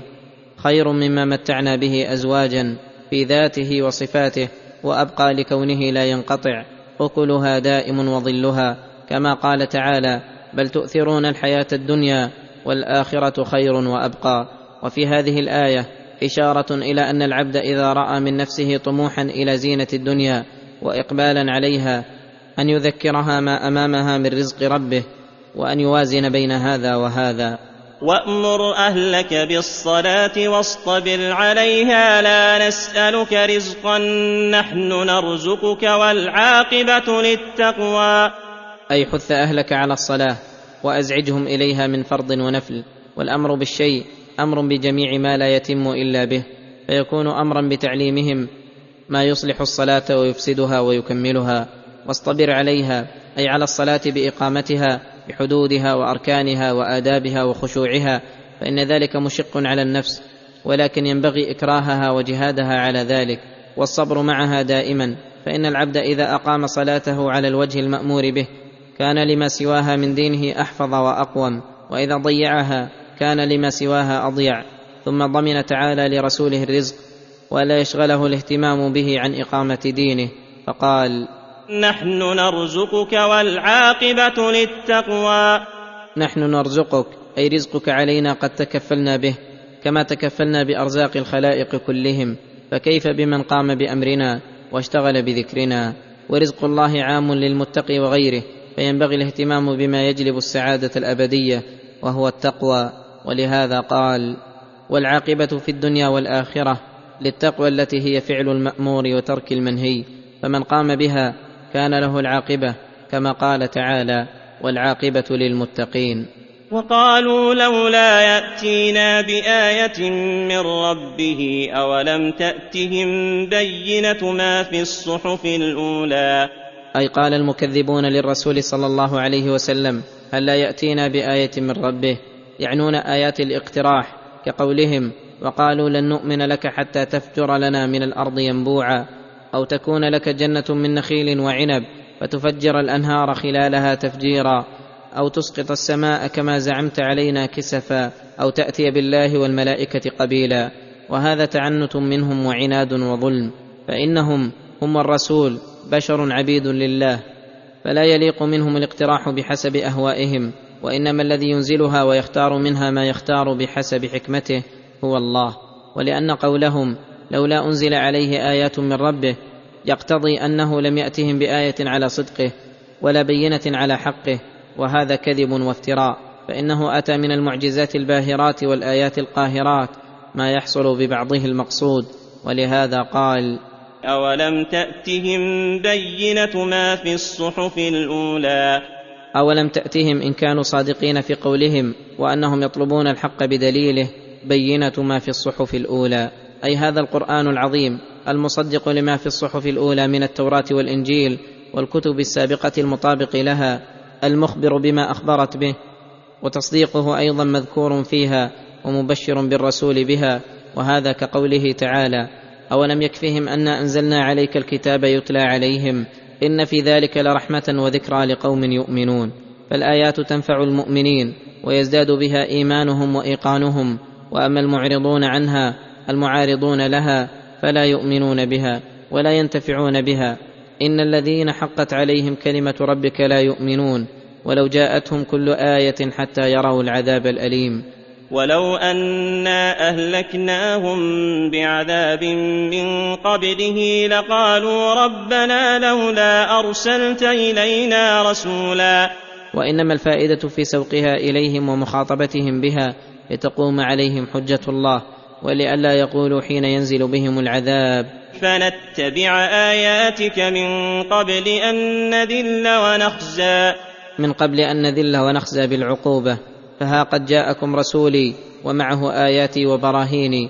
فإن كنتم كما تقولون فصدقوه. قل كل متربص فتربصوا فستعلمون من اصحاب الصراط السوي ومن اهتدى قل يا محمد مخاطبا للمكذبين لك الذين يقولون تربصوا به ريب المنون قل كل متربص فتربصوا بي الموت وأنا اتربص بكم العذاب قل هل تربصون بنا الا احدى الحسنيين اي الظفر أو الشهاده ونحن نتربص بكم أن يصيبكم الله بعذاب من عنده أو بأيدينا.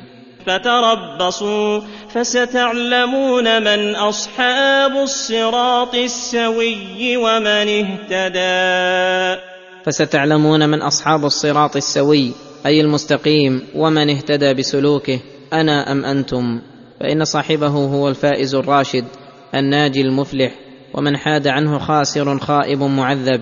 وقد علم أن الرسول هو الذي بهذه الحالة وأعداؤه بخلافه والله أعلم.